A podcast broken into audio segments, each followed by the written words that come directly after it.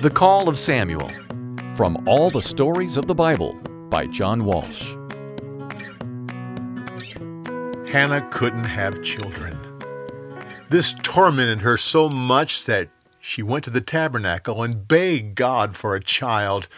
She said, Oh Lord, if you give me a son, I, will give him back to you and he'll serve you for the rest of his life. Eli, the high priest, noticed that Hannah was moving her mouth, but she wasn't saying anything. He thought she was drunk. Woman, put away your wine. Oh, sir, I, I'm not drunk. I'm praying to God. Oh, uh, well, um, uh, go your way. Uh, the Lord will answer your prayer. Sure enough, the Lord answered her prayer. In less than a year, she gave birth to a baby boy and named him Samuel, which means God heard me. When the boy was old enough, his mother took him back to the tabernacle and presented him to Eli. She said, I prayed for a child, and the Lord answered me. Now I'll give my son to the Lord, and he'll serve him for the rest of his life. Every year, Hannah came to visit and brought new clothes for Samuel. The priest prayed that God would give Hannah more children. After that, she had three sons and two daughters. Eli gave Samuel work to do in the tabernacle. As he grew physically, he also grew in favor with the Lord and with people. Eli's sons were just the opposite. They were wicked and didn't honor God in any way. Many of their sins were committed in the house of the Lord. Eli talked to them about this, but did nothing about it.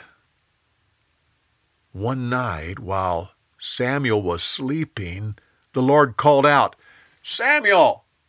Samuel! He woke up and ran to where Eli was sleeping. He said, uh, Yes, I, I, I'm here. Eli woke up and looked at the boy. Uh, I didn't call you Samuel. Go back to your bed. Samuel went back and lay down. As he was going to sleep, the Lord called him again. Samuel! Samuel! This time he knew he wasn't dreaming. He got up and ran to Eli. I'm here. Eli once again said, Son, I didn't call you. Now go back to sleep. So Samuel went back and lay down. Once again the Lord called him, Samuel! Samuel!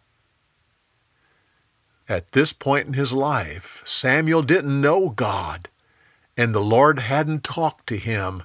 So the boy did the only thing he knew to do. For the third time, he ran to Eli. I'm here be- because you called me. This time, Eli realized what was happening. He knew the Lord was calling Samuel. So he said, Go back and lie down. If you hear someone calling you again, say, Speak, Lord, for your servant is listening. Samuel went back to his bed and lay down. The Lord called him once again Samuel! Samuel!